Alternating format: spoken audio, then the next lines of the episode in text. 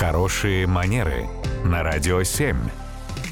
Татьяна, доброе утро. Доброе утро. Доброе утро, Татьяна. И сразу вопрос от Ирины. Она спрашивает, уместно ли поздравлять с праздниками через две недели после Нового года? Приемлемы ли вообще вот такие запоздалые поздравления? Потому что Ирина приболела предновогодние дни, и у нее не было возможности поздравить коллег. А там Вот же как- старый Новый год.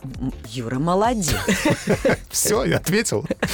Да, ну вообще, конечно, строго говоря, если поздравлять с праздниками, то действительно через две недели после Нового года уместно, да, если так широко говорить, просто с, с праздниками поздравлять человека. Это первый момент. А второй момент, я, наверное, скорее а, здесь предлагаю руководствоваться логикой, что лучше поздно, чем никогда.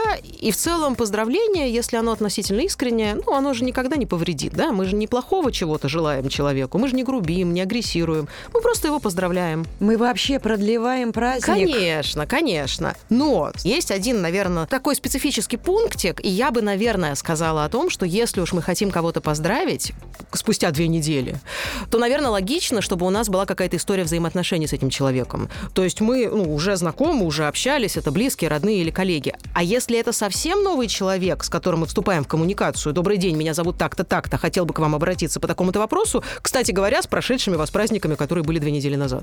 Вот это, мне кажется, может выглядеть не совсем уместно, хотя, опять же, вряд ли это кого-то оскорбит или обидит. А можно придумать свой праздник или заглянуть в календарь, потому что у нас праздник каждый день. Или с наступающим 25-м. Вот, вот, видите, сколько вариантов. Выбирайте свой. Спасибо, Татьяна. Радио 7.